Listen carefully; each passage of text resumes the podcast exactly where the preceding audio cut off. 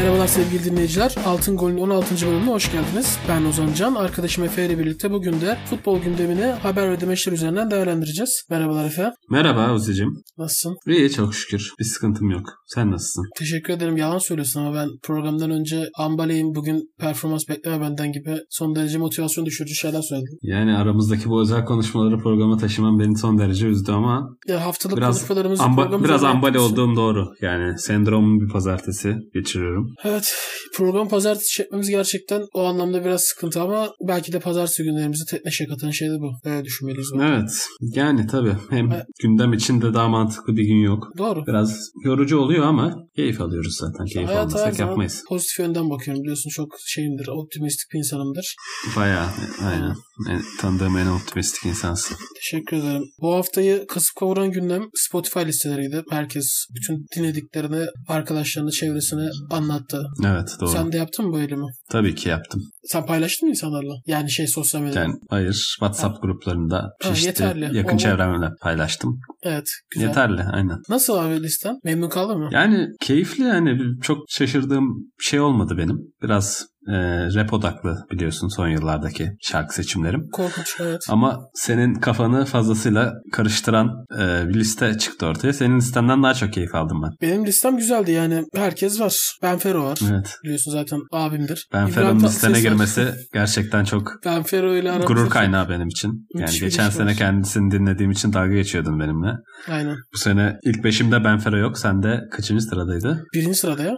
Direkt. Bir. Birinci sıradan giriş yaptı. Yani ben maşallah. rap'e karşı müthiş bir önyargım var. Yani hala var. Daha doğrusu önyargı demek yanlış olur buna. Rap sevmiyorum. Ama niyeyse ben Fero'yu böyle bir seviyorum ya. Ben Fero beni şey yaptı. Zincirlerimi kırdı o anlamda.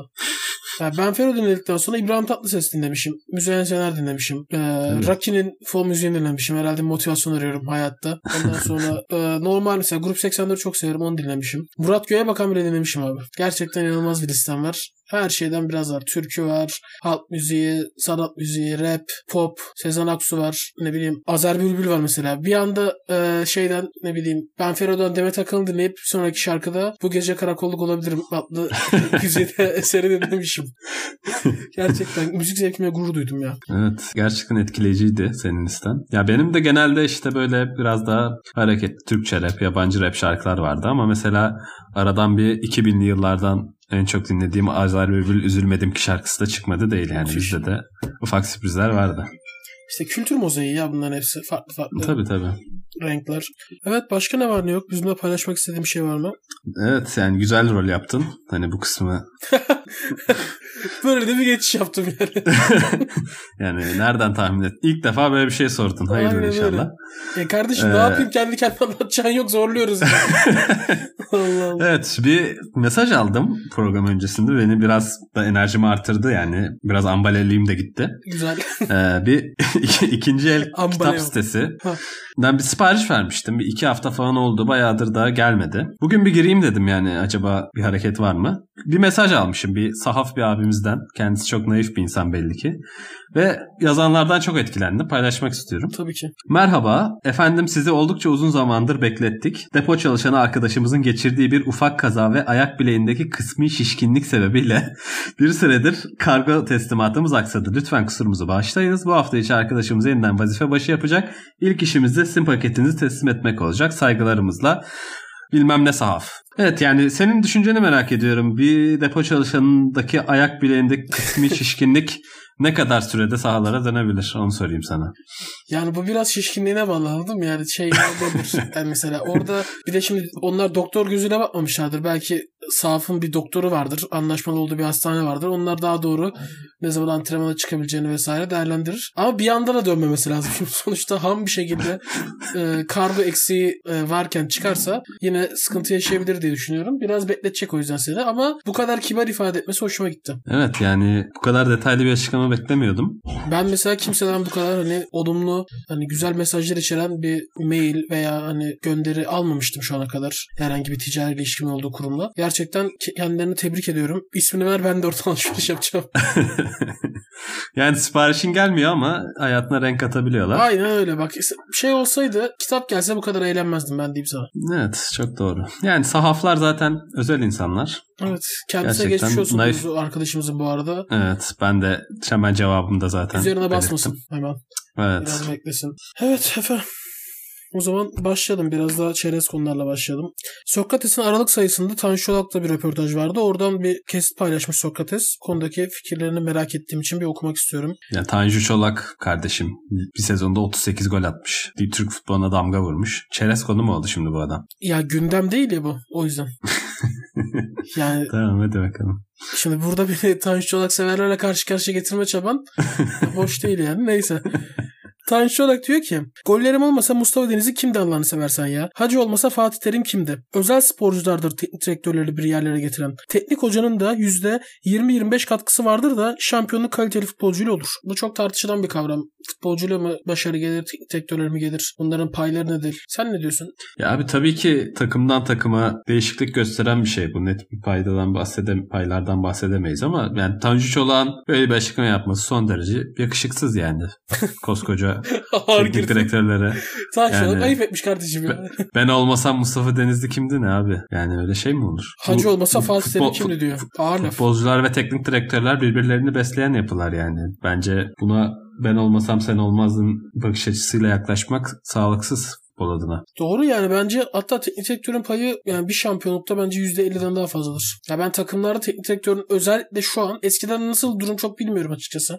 Ya Tanju olan dönemde belki farklıydı o yüzden böyle yorumluyor olabilir de şu an böyle bir şey mümkün değil bence. Ya teknik direktörlerin payının arttığına eminim 90'lara göre şu anda. Ama işte net bir orandan bahsetmek sağlıklı değil abi. Yani bazı ta- teknik direktör takımları var. Yani Atletico Madrid'in 2013-2014 şampiyonluğunda Simeone'nin yüzdesi 80'in falan üstündedir Aynen herhalde. Aynen öyle ondan bahsediyorum zaten. Ama Di Matteo ile Chelsea Şampiyonlar Ligi şampiyonu oldu. Yani Di Matteo'nun kaç yüzdesi? Ya belki orada da hocanın gidişi bir etki yapmıştır anladın mı? Yine hoca şampiyon diyebiliriz.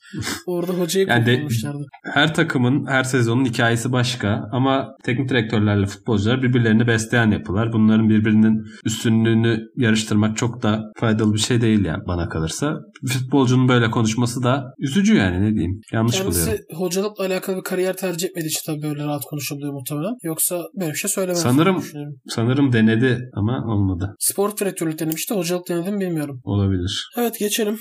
Ama en azından böyle insanların biraz sivri konuşmasına hoşuma gidiyor biliyor musun? Niye? Çünkü Türkiye'de herkes abi çok ortadan konuşuyor. Yani şeyden bahsetmiyorum. Hakaretten vesaire bahsetmiyorum tabii ki ama yani mesela futbol hakkında birazcık uçlarda konuşmalı ya birileri de. Herkes ortadan konuşuyor. Kimse şuna en iyi futbolcu bile diyemiyor abi. En iyi futbolculardan biri diyor sürekli. Mesela bunu duyunca sinirlerim kalkıyor ya benim. Artık yani ya. dediğine katılıyorum çok ortadan konuşma olayına ama abi şimdi Mustafa Denizli sadece Tanju Çolak'la mı var olmuş? 2001'de Fenerbahçe şampiyon yapmış yıllar sonra. 2008'de kaç yaşındaydı? Beşiktaş'ı şampiyon yaptı. Fatih Terim zaten yani 86 tane kupası var abi. Hacı ile mi kazandı bunları? Yok değil. Hepsini? Ben zaten katılmıyorum Tanju Çolak'a. Sadece bu tarz konuşmalar oldukça bir şeyler tartışılıyor. Özellikle oyuna dair bir şeyler tartışılıyor. O anlamda biz sadece uçtan konuşma olayını hakem, federasyon üzerinden falan yapıyoruz yani biliyorsun. Evet. Yok Doğru. işte yani onun dışındaki konularda herhangi bir oyunla alakalı konularda çok ortadan konuşuyor herkes. O zaman bir diğer konumuza geçelim. Hafta içinde A-Spor'da Emre Bol'un Cagne hakkında bayağı yakışıksız ifadeleri vardı. Cagne de buna tepki gösterdi. Galatasaray Kulübü de tepki gösterdi. Hani birçok futbol sever, birçok insan daha doğrusu tepki gösterdi buna. Ondan sonrasında Emre Bol açıklama yaptı. İlk başta bir özür diledi. Ondan sonra ama koydu. İşte ama koyup dedi ki hatta diyor ki Cagney'i övdüğüm dakikaları görmeyip sadece bu kısmı alanlar için eğer Cagney üzüldüyse dediklerimden dolayı hiç çekinmeden özür dilerim. Ama hesap başkaysa Allah'tan başka kimseden çekinmem. Yani özür dilemeyi bilmiyoruz. Evet. Şey var mesela şu ifade çok güzel. Operasyon kelimesi kullanılmış galiba yine bir daha bakmam lazım.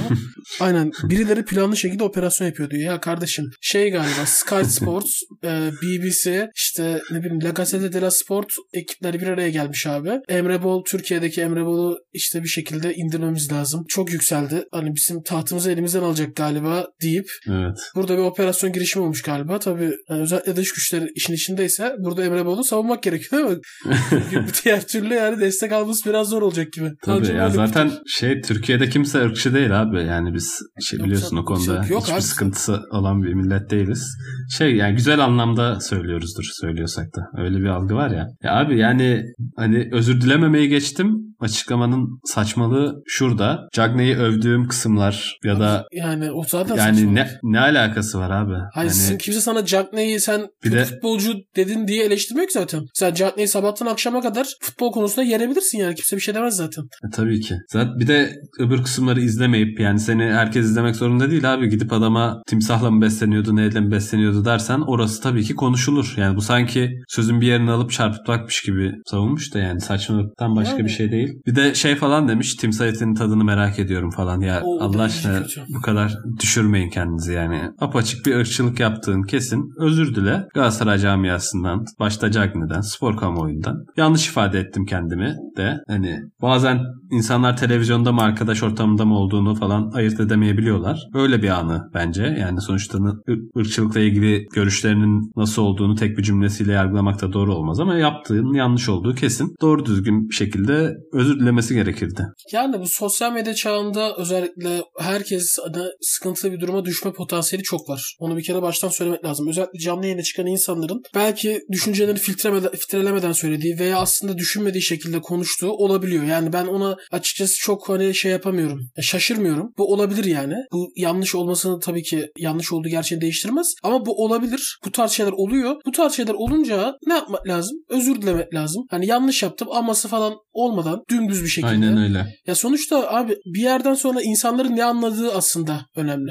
Ya sen mesela kendini nasıl kendini yanlış aktarmış olabilirsin. Burada yine hani sen siz yanlış anladınız diye insanlara kızarak bir yere varamazsın ki. Ne yapacaksın? Bir milyon kişiye teker teker kızacak mısın yani? Ya ben yanlış aktarmışım galiba. Hani özür dilerim. Böyle bir şey söylemek istemedim. Veya hani böyle bir şey dedim. Yanlış yaptım. Hatamın farkındayım. Özür dilerim diyeceksin ve hani bir süre sus yani. Öyle bu kadar basit işte maalesef. Yani sadece Emre Bol üzerinde bir konu değil genel olarak bu olgunluğu göstermekte zorlanıyoruz toplum olarak. Yani işe yaramıyor yani böyle yok operasyondur bana karşıdır falan ya bu tarz şeyler işe yaramıyor. Ya bilmiyorum herhalde belki de yarıyor. Yani yaradığı için mi yapılıyor bilmiyorum da en azından hani benim nezdimde herhangi bir gözümde değeri olmadığı için bu tarz lafların bana öyle geliyor en azından yani. Evet geçelim bu konuyu o zaman. Haftanın altın golüne geçelim de birazcık artık futbol konuşalım. Hadi bakalım.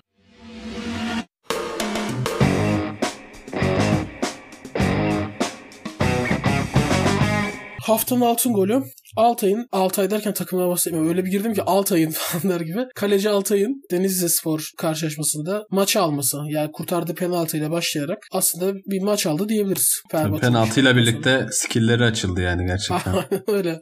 Şey işte FIFA'da oluyor yani bir anda orada momentumu veriyor Momentum, yani. aynen. O saatten sonra kimse kurt- şey yapamıyor. Ona Yani. Hulk'un Hulk'un yeşil haline dönmesi Aynen gibi öyle. de bir benzetme yapabiliriz. Evet. Ne diyorsun Altay'a? Ya vallahi gerçekten hem çok önemli kurtarışlar yaptı hem de büyük bir karakter ortaya koydu. Fenerbahçe'yi düştüğü zor durumdan ve bir tehditten kurtardı penaltıyla başlayarak. Sonrasında da gerçekten 2-3 tane ekstra kurtarışı var. Toplamda 7 kurtarış yapmış sanırım 30 dakika içerisinde. Gerçekten çok akılda kalır bir performans ve yani şu an Altay'ın Fenerbahçe'deki performansı ve Türk futbolundaki geleceği tartışıldığında her zaman gündeme getirilecek bir maç olacak bu maç. Yani hep hani deniyordu ya Fenerbahçe'ye bayağıdır 5-6 yıldır. Fenerbahçe'nin maç alacak kalecisi yok. Yani şampiyon takımın kalecisi senede 3-4 maç almalı diye. Altay şimdiden bir 2-3 maçı var herhalde. Evet yani skor etki etti.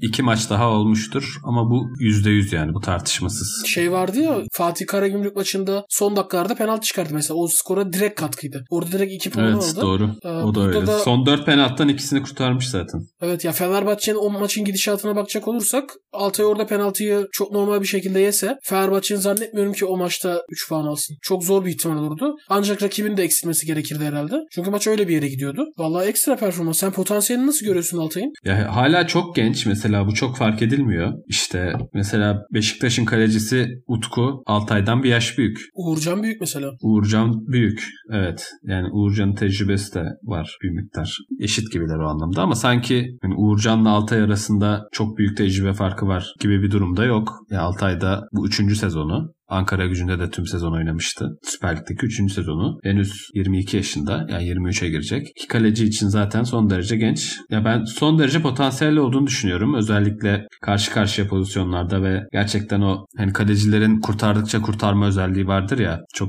son derece de önemlidir yani o. Volkan'da da çok vardı o. Evet. O kıvılcımdan sonrasını getirme gibi de tarif edebilirim. O özelliği gerçekten var. Daha önceki sezonlarda özellikle geçen sezon Fenerbahçe'de de psikolojik olarak fazla iniş çıkış yaşadığını gözlemliyordum. Bu sene sanki biraz daha o problemi aşıyor gibi. Biraz daha kendine güveni de geliyor. Kendine güveni ve maç tecrübesi çok önemli onun basamakları tırmanması adına. Ama önemli bir yan top sorunu olduğu açık yani. Sen de bu konuya değinmek istersin herhalde buradan. Sana atayım topu. Yani evet Altay'ın yan top problemi var. Ani çıkışları var. Ne bileyim yani biraz Volkan'ın gençliğini hatırlatıyor. Ee, ama bence şu an kalecilik performansı olarak Altay'ın gençliği şey Volkan'ın gençliğinden daha önde. Ben öyle görüyorum. Volkan bir kere daha fazla hata yapıyordu onun yaşındayken. Altay da yapıyor ama daha az yapıyor ve ben kurtarıcı olarak da e, özellikle koyduğu ağırlık aldığı sorumluluk olarak da Volkan'ın o dönemki yaşının önünde görüyorum. Ve Fenerbahçe'nin Altay'ı çok tutabileceğini de zannetmiyorum. Bence Fenerbahçe Altay'ı tutmalı bu arada. Çünkü şu an Fenerbahçe'de sembol oyuncu olma potansiyeli en fazla olan futbolcu gibi geliyor bana. Ya sağda taraftar kimde kendini bulur? Fenerbahçe'de bu tarz oyunculara ihtiyacı her zaman vardır. Çünkü büyük takımlarda vardır. Ne bileyim Altay'da bulur. Ben başka kimseyi çok göremiyorum orada. Ya haklısın. Fenerbahçe için de bayrak isim de olabilecek bir isim. Volkan Demirel'in özellikle taraftarla kurduğu bağdan sonra o anlamda da önemli bir isim olabilir. Yani dediğin gibi ama kalecilik yeteneği olarak gerçekten yurt dışı potansiyeli de olan bir kaleci. Tabii kendisine kalmış nasıl bir kariyer seçimi yapacağı ama milli takımımız kale anlamında bir 10 sene sorun yaşamayacaktır Uğurcan ve Altay'ın varlığıyla. Evet muhtemelen ikisi de gidecek hatta. Öyle gözüküyor şu an. Uğurcan çok yakındı zaten gitmeye. Evet. Ama sezona biraz kötü girdi. Ama toparladı şu an talihsiz ya. oldu. Şey Ama gibi, toparlıyor gibi evet. Evet. Abdullah Avcı'nın gelişi de yansıdı zaten. Ya bir de anlık performanslar orada o kadar da önemli değil yani sonuçta Uğurcan'ın potansiyelini şu an bütün dünya biliyor yani. Herhangi bir scout, Tabii. adam gibi scout sistemi olan herkes biliyor. Aynen. O yüzden ben gitme konusunda çok sıkıntı yaşayacağını düşünmüyorum. Ayrıca Avrupa Şampiyonası'nda da Mert'in yerinin çok garanti olduğunu da düşünmüyorum yani. Şu an performansı da aşırı iyi değil. Evet turnuvayı o götürdü ama ben Haziran'a kadar daha çok var. Altay veya Uğurcan da alabilir yani kariyer belli olmaz. Bu da kariyer yollarını çok belirler. Yani ben yine Mert'i bir adım önde görüyorum. Hem tecrübesiyle hem turnuvaya getirmesi bence önemli. Ama dediğin gibi bazı soru işaretleri oluşturdu Manchester United maçında da. Bazı birkaç maçta daha. Dediğin gibi biraz tehlikeye giriyor yere. Yani sezon sonuna doğru daha net bir fotoğraf çıkar ortaya. Adaylar var. Haklısın yani. Evet. O zaman Altay'dan yeterince bahsettik. Altın golü kapatalım.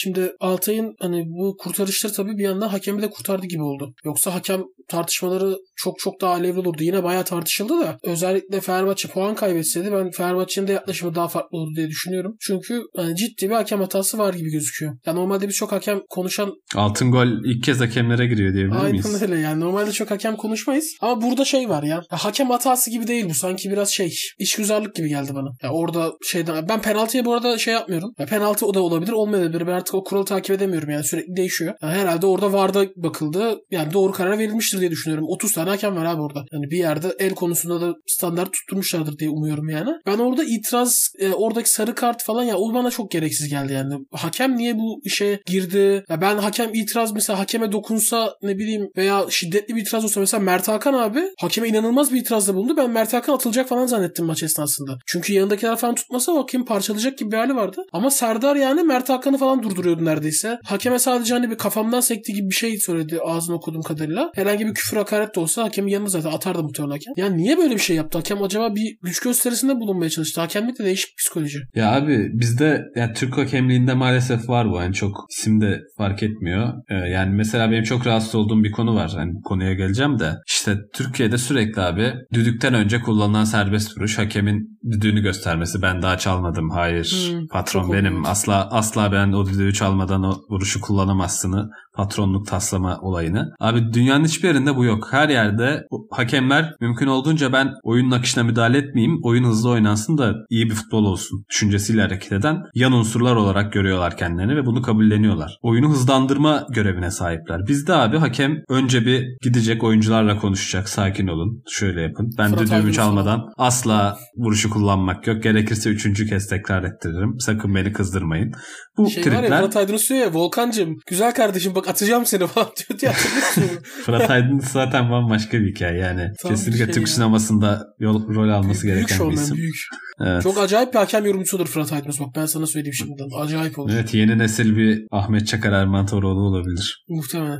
Ya konuya dönecek olursam dediğin gibi hani orada Serdar Aziz'in çok net sınırları aşan bir hareketi gözükmüyor. Onun üzerine hemen vara bakmadan önce sarı kart ve ikinci sarı kart vermesi vardan sonra tabii ki insanları da şüphe uyandıracak bir şey. Tartışmaya açılması da çok normal. Penaltı kuralıyla ilgili olarak da yani bana göre pozisyon penaltı ama kurallar tişört kolu diye bir şey eklendi ya hayatımıza. Tişört kolunun üstündeyse omuzla o zaman penaltı değil gibi bir şey bir yorum var hayatımızda. Bak bunu Eğer o doğruysa-.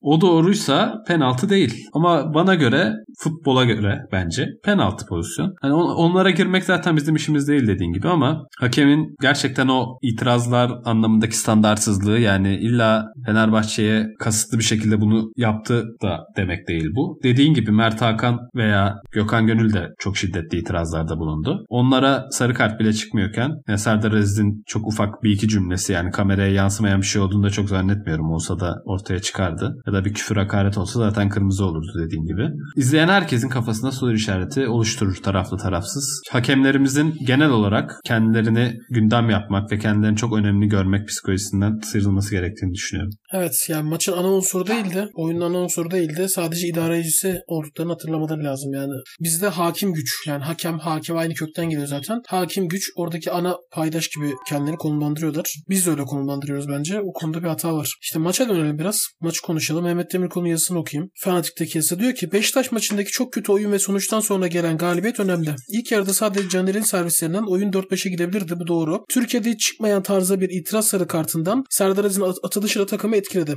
Buna da itiraz yok. Ancak ne olursa olsun 2-0 önde şampiyonluk adayı bir Fenerbahçe lig 20.sine karşı 10 kişi de olsa pas yaparak oyunu soğutabilmeli. Oyunu kalesinden uzağa taşıyabilmeli. Elinde Sosa, Caner, Gökhan, Ozan, Pelkas, Sisse, Valencia vesaire vesaire varken pas dizileri oluşturabilmeli. Bu yetenek ve tecrübe seviyesindeki bir takım 40 dakika bu kadar mahkum oynamamalı. Fenerbahçe 10 pas ve üstü dizilerde ligin 14.sü. 2 pas yaptıktan sonra hemen topu karambole vuruyorlar. Bir şekilde top ileri çıktığında ise orta yapılıyor. Erol Bulut'un yeni alternatifler bulması şart. Bu kadar kolay ko- top kaybedilmez. Yani ben maç esasında da konuştuk hatırlarsın. Fenerbahçe abi özellikle pas yapmıyor bence. Yani geçen programlarda da söylemiştim. Kesinlikle bilerek pas yapmıyor. Ya çünkü bunun başka türlü bir ihtimali olmaz. Takımın pasa alerjisi varmış gibi. Yani neden 10 kişi kalmış bir rakibe karşı daha kuvvetli bir takımken oyunu kontrol altına almak istemeyip de geri gömülürsün ki? Bence bu pas yapmamak bir plan olamaz abi. Bence yapamıyor takım. Ya şey olsa abi mesela geri çekilirsin tamam mı? Ama ya bu geri çekilmek şey değildir ki senin oyun senin ceza sahasında oynanmaz zaten. Geri çekilmenin anlamı nedir? Ben tehlike e, görmek istemiyorum kalemde. Biraz çekileceğim. Rakip top rakibe gitsin. Ben de hızlı çıkayım. Ama iyi savunma Veya yapıyorum.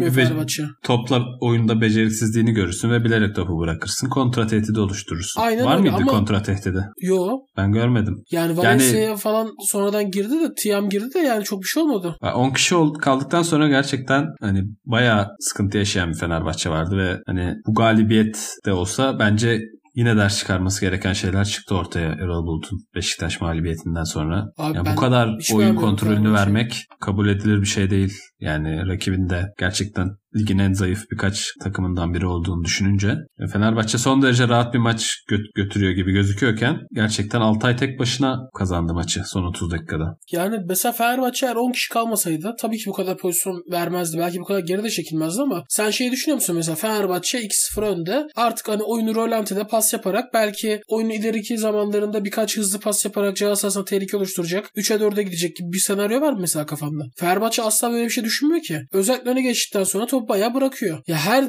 sen her topu aldığında sadece abi hemen hızlı ortalarla hızlı uzun toplarla ileri çıkacaksın diye bir şey yok ya. Arada oyunu soğut yani. Top tut birazcık. Ya katılıyorum ve bu mantıkla gerçekten uzun süre işler işlemeyecektir. Özellikle bu ligde daha önce de konuşmuştuk. Yani Mehmet Demirkol'un bahsettiği de bence önemli. 10 pas üzerindeki pas trafiğinde ligde 14. bir şampiyonluk yarışına girebilecek bir takım için kabul edilebilir bir seviyede değil. Ve yani yine konu dönüp dolaşıp aynı yere geliyor ama Sosa acil bir şekilde kendine gelmezse Fenerbahçe'nin de işler hiç kolay gözükmüyor. Yani ciddi bir pas kalitesi sorunu dahi var Sosa'nın. Anlayamıyorum. Yani Sosa zaten yok bence hiç. Hani ama Fenerbahçe o zaman Sosa'sız bir şey düşünmeli abi. Ya Sosa'dan mı medet tutmuyor sürekli? O zaman başka bir oyun tarzı belirleyeceksin. Yani hiçbir alternatif yok hücumda ya. Ben ya şu an Erol Bulut mesela şey diyordu hani özellikle milli takım arasından sonra daha oyunumuz oturacak falan diyordu ama ben Fenerbahçe oyunda herhangi bir ilerleme göremiyorum. Bence tam tersi geriye gitti şu anda. Evet, yani tabii birkaç haftaya göre çok büyük çıkarımlar yapmamak lazım ama bir şeylerin düzelmesi gerektiği ortada yani. Ya belki kamuoyundaki beklenti çok yüksekti. O yüzden bu tarz bir şey olabilir ama ben Fenerbahçe'nin gerçekten ligi domine edebileceğini düşünüyordum. Erol Bulut'un da doğru bir tercih olduğunu düşünüyordum. Böyle giderse bilmiyorum ya. Çünkü rakipleri de gayet iyi bir şekilde ilerliyor. Alanya var, Galatasaray var, Beşiktaş kendine geldi. Ya orada ben sıkıntı yaşayabileceğini düşünüyorum yani. Fenerbahçe'nin bu gidişle. Evet. Evet Türkiye'nin 2022 Dünya Kupası elemelerindeki rakipleri belli oldu. Ha evet. Hollanda, Norveç, Karadağ, Letonya, Cebeli Tarık. Hollanda. Hollanda geldi evet. Ferdi hangisinde oynayacak? Hadi bakalım. Tudum. Aynen. Bence iyi ya. Gayet iyi yani kura. Hollanda'da müthiş takım değil yani şu an. Ya kadrosu iyi Evet, de. yani Hoca birinci-. Torba takımları arasında sallanabilecek Evet birkaç takımdan biri. O yüzden Van iyi bir kura denebilir. olur. Norveç biraz sıkıntı Haaland, Sörlot falan ama. Aa doğru lan.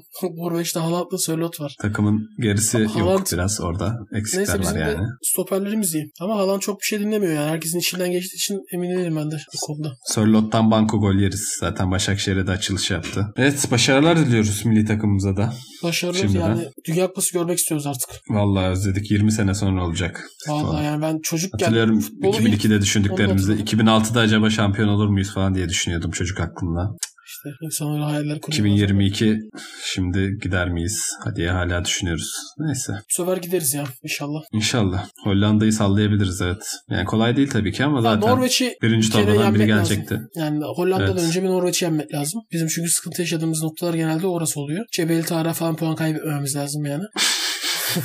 çünkü belli olmaz biliyorsun. Letonya'nın da bizi Euro 2004'ten elemişliği var. Of hakikaten çok talihsiz bir takım. O talihsiz bir takım. Neyse. Gabriel Jesus. Cebrail Kendisine İsa. laflar hazırladım. Onları izninle takdim Güzel. edeceğim. Şimdi abi bu adamı izliyoruz yıllardır Manchester City'de. Agüero sürekli sakatlandığı için bol bol görüyoruz. Bu adam et midir, balık mıdır, tavuk mudur? Uzun süredir anlamaya çalışıyoruz. Yani izleyenler olarak anlamaya çalışıyoruz. Abi iki maçtır Manchester City ciddi bir çıkış yakaladı Premier Lig'de ve ligin en zayıf birkaç takımıyla oynadı. Önce Burnley ile sonra Fulham'la ve iki maçta 7-8-0 falan olurdu yani. Biri 5-0, Burnley altı biri attılar 2-0 zaten. bitti. Aa, Beş mi atmışlardı? 5. Yani skor önemli değil. Girilen pozisyonlar, tek kale maç inanılmaz. Abi Gabriel Jesus iki maçta da 90 dakika santrafor oynadı. Gole yaklaşmadı bile ya. Yani ve hani Firmino gibi bir rolü yok. Yani Manchester City'de. Evet bağlantı oyuncusu olarak fena değil. Brezilyalı santraforları geldiği hale bak be kardeşim. Ya Ronaldo o bunları görünce hiç- neler hissediyordur çok merak ediyorum ya. Hiç sorma hiç sorma. O ayrı bir konu da. Yani bunlara şükür Fred Fred izliyorduk da. da korkunçtu. Neyse. Abi yani ceza sahasına falan giriyor bol bol. Hani öyle ceza sahası dışında oynayıp Ulan oyun kanat oyuncularını zaten. içeri sokayım. Full. Evet yani abi oyuna herhangi bir adam gidiyor yani. Mesela 60. dakikada Burnley maçı. Ben girsem bir asist bir gol yapacağım. Yani. Maçı şey. Abi hiç süre almayan Foden giriyor. Bir tane asist yapıyor. Ferran Torres giriyor. Gol. Sterling ilk maç oynamıyor. ikinci maç iki tane atıyor. Herkes gol atıyor takımda. Jesus abi yok. Yani pozisyona bile giremiyor. Hakikaten yani böyle arkanda böyle bir takım varken santrafor olarak bu iki maçta gol atamamak başarıdır. Genel olarak da zaten gol sayıları son derece düşük ki yani Manchester City santrafor oynamak abi. Agüero sakatlıktan bir dönüyor. Bir geliyor. Fiziği bitik. Hat-trick yapıyor. Oğlum yani. Suarez'i koy bak Manchester City'ye. hiç sıkıntı yaşamıyor. Ha, şu haliyle koy. Koy 20, 20 tane, tane atar. atma imkanı yok. A- Aynen Kesinlikle öyle. 20 tane atar. Kesinlikle yani. İşte abi Guardiola Kardeşim- bayılıyor ya adama. Ya ben onun da artık güveninin bayağı kırıldığını ve artık Agüero'ya da zaten sözleşmesi bitiyor. Sakatlığı ciddi bu sene. Hani ne zaman döneceği de açıklanmıyor. Santrafor arayışına bence girecek Guardiola da artık. Neyse. Yani ben Guardiola şey Manchester City'den ayrıldığı gün Jesus'un futbolu yani ciddi anlamda bırakacağını düşünüyorum. Ya ona bu kadar Ya futbolu bırakma da kardeşim git Verme ka- imkanı yok kimsenin. kenarda falan dene şansını. Ya golcü değilsin yani. Bırak bu Kenarda da olmaz o. Ya o şey abi yani daha kalbur üstü takımların Santifor'u oynar yani. FIFA'da da iyi bu arada. İyi yani. Ben FIFA'yı gerçekten bıraktım. Yani burada anlattığımda inanmıyordum bırakacağımı. Evet. Hakikaten oynamıyorum ve çok daha çok daha huzurlu ve keyifli hafta sonları geçiriyorum. Ben bırakamadım Evet. hala telefonda görev yapıyorum abi sürekli. Kafayı yedim yani. Bataklık ya. Bataklık ve hani şey artık diyorum ki ya ben önemli şeyler başarmış bir insanım hayatımda yani. Kendimden memnun bir insanım yani. Ulan ben bunu niye beceremiyorum dedim ya kendi kendime. Bir şekilde becermem lazım yani. Bu seviyeye gelmem lazım. Bir yıl mı alır, iki yıl mı alır, on yıl mı alır bilmiyorum ama ben bu işi çözeceğim. Bu oyunu çok bozacağım kardeşim. Herkes Ben de olsun. genelde böyle konularda inat ederim ama baktım hayatımda bir takım sıkıntılara yol açacak. Dedim yok abi Teşekkür ederim. Beni fazla bulaşmadan boş verelim. Evet, Eyvallah. önemli değil. O zaman bu haftada altın golü. Yine. Atletico'ya değinmedik kardeşim yeter artık ya. Ulan Atletico neyine değineyim zaten şampiyon. ya. Her program öncesi diyorum ki Atletico'ya değinmek istiyorum. Her programı kapatıyorsun ya. Bu nedir be E kardeşim? kardeşim kendin açacaksın. Ne yapayım yani ben şimdi? Atletico'ya değinelim. Atletico şampiyon. Ne 10 Liga maçta- puan durumuna baktım şampiyon yani. Hiç konuşmaya 10 gerek yok. maçta 2, 2 gol yedi takım. Ve geriye düştüğü dakika sayısı kaç biliyor musun Liga'da? 13 falandır. 0. Sen ciddi misin lan? Skandal. Geriye düştüğü dakika yok. Ve takımda Zaten santrafor yok. çeviremez muhtemelen. Suarez, Costa falan rakibi ısıracaklardı, yiyeceklerdi falan. İkisi de yoklar. Böyle işte orta sahaların golleriyle falan devam ediyor. Atletico bir şekilde çözümü buluyor. Zor deplasmanlardan falan çıkıyor. Yani çok gördüğümüz bir şey değil uzun yıllardır. Ve ya bence takımda sıkıntılar var aslında ama ciddi bir fırsat var La Liga'da. Barcelona, Real Madrid sağ olsunlar önümüzü açıyorlar. İnşallah şampiyonluğa yürüyeceğiz. Bakın buradan ben Perez başkanıma seslenmek istiyorum. Bu, bu seneyi karla kapatmışız. 300 bin euro falan karla kapatmışız. Tebrik ediyorum. Perez- döneminde kar etti. Perez şu an stratejisini ben sana söyleyeyim mi? Çok kısa ifade edeceğim ama. Haaland veya Mbappe'yi alana kadar bütün parayı biriktirelim. Bu, bu kulüp başka türlü iflah olmaz diyor. Halat veya Mbappe'yi kaparlar ama onu söyleyeyim ben. Onu söyleyecektim tam. Şu an stat İşte yapıyor abi. tamamen onlara el bağladılar yani. stadı yeniliyor. O yüzden şu an şey Evet. yani hoca sen idare et diye Zidane'ı tutuyorlar yani. Hocam da şey bildiğin hani zor dönemde camianın evladı olarak şu an Bir şey tane yapıyor. bir tane atıp 5 stopere falan dönüyor. Aynen Real öyle yani yakışmıyor. Gerçekten ben Zidane'la bir şey demek istemiyorum. Çünkü büyük efsane. Adamın 3 tane Şampiyonlar Ligi şampiyonluğu var. Hocalıkta, çocukken yaptıklarını anlatmaya gerek yok. Ama artık yeter ya. Ya ben artık Atletico Madrid falan şampiyon oluyor ligde. Skandal ya. Atletico Madrid ne kardeşim? İspanya'da Atletico Madrid şampiyon oluyorsa Real Madrid'de Barcelona kötüdür yani. Bunun başka bir açıklaması olmaz. Valla 2013-2014'te işte öyle değildi. Aslan vura vura olduk. Evet o dönem Atletico Madrid iyiydi ama şu an böyle inanılmaz bir takımda değil yani bence. O dönem çok daha iyi takımdı. Öyle doğru. Yani artık bir 500-600 harcaması lazım. Çok net söyleyeyim. Harcayacak bu ya, ama Hazard abi istemiyor. Hedefler belli. Hazard yine sakatlamış. Ben kafayı yedim ya. Ulan sen nasıl adamsın? Allah kahretsin yani. Herifin sak- golünden çok sakatlığı var yani. Böyle bir şey olamaz bak. Bu abartı olarak söylemiyorum bu arada. Gerçekten attığı gol adetiyle sakatlık adeti şey yani. Karşılaştıramayacak derecede. Ya yeter ya. Vallahi sen camdan mı yapıldın? Neyden yapıldın kardeşim? Beklemiyordum. Çünkü çok Ulan. iyi bir sezon geçirmişti Chelsea'de. Yemin ediyorum 100 yılın kazığı Hazard. 100 yılın balondur. Futbolcu falan değildir yani. Gitsin abi hemen Atletico Madrid'e gitsin. Orada atar bak. Atletico Madrid'e gitsin 20 tane atar. Chelsea'ye gitsin. Everton'a gitsin. Atletico'da Hazard'ın oynama şansı var mı kardeşim? Ne, ne işi var öyle oyuncunun Atletico'da? Yani kimlerden neler ver, ne verimler alıyor ama ben artık sıkıldım yani. Bu Mbappe ile Haaland gelecek kardeşim bu takıma. Yeter artık ya. Bu iş kapanacak yani. Mbappe gelecek, Haaland gelecek. Bitti yani. Hatta bir tane daha gelmesi lazım. Onu e, düşünüyorum hala. Kim gelebilir acaba diye. Kim gelir yani? Şu an Real Madrid'de alabilecek kim var? Havertz kaçtı. Yani biraz daha genç odaklı düşünüyorlar bence. Zaten Rodrigo ve Vinicius onlar transferlerinde çöp. başarısız oldular ama biraz Real Madrid'in ortaya koyduğu stratejiyi belirten bir şey bence. Yani çok fazla olmuş oyuncu da yok şu an piyasada. Hani ne bileyim bir Salah'ı, Mane'yi, Neymar'ı şunu bunu getirmek çok zor ikna etmek. De Bruyne'yi falan. Hoca Onlar artık buraya. kendi takımlarında devam ederler yani. O yüzden O yüzden bir, lazım. bir sonraki bir sonraki jenerasyonu çekmeye çalışıyor daha çok bence. İşte Mbappe, Haaland zaten zirvedeki isimler. Arkalarından yani Sancho bilmiyorum. Sancho Bence pre- Premier Lig yapar. Bütün odağını bu iki isme çevirmiş gibi geliyor bana Real İşte Madrid. buradaki olay ne biliyor musun? Bir kere Barcelona ve Real Madrid'in beraber transfer yapması lazım kesinlikle. Buraya top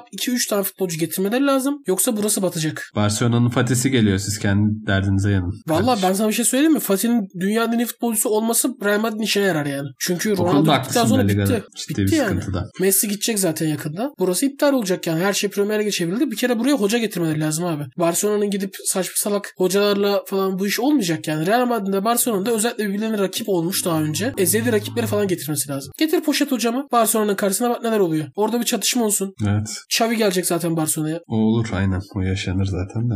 Evet bu haftalıkta gündemi değerlendirdik. Son derece laçka bir program oldu. Teşekkür ediyorum yorumların için. Evet, ben teşekkür ediyorum. Evet bu haftalıkta gündemi Efe ile beraber yorumladık. Dinlediğiniz için teşekkür ediyoruz. Haftaya tekrar görüşmek üzere. Program bitti.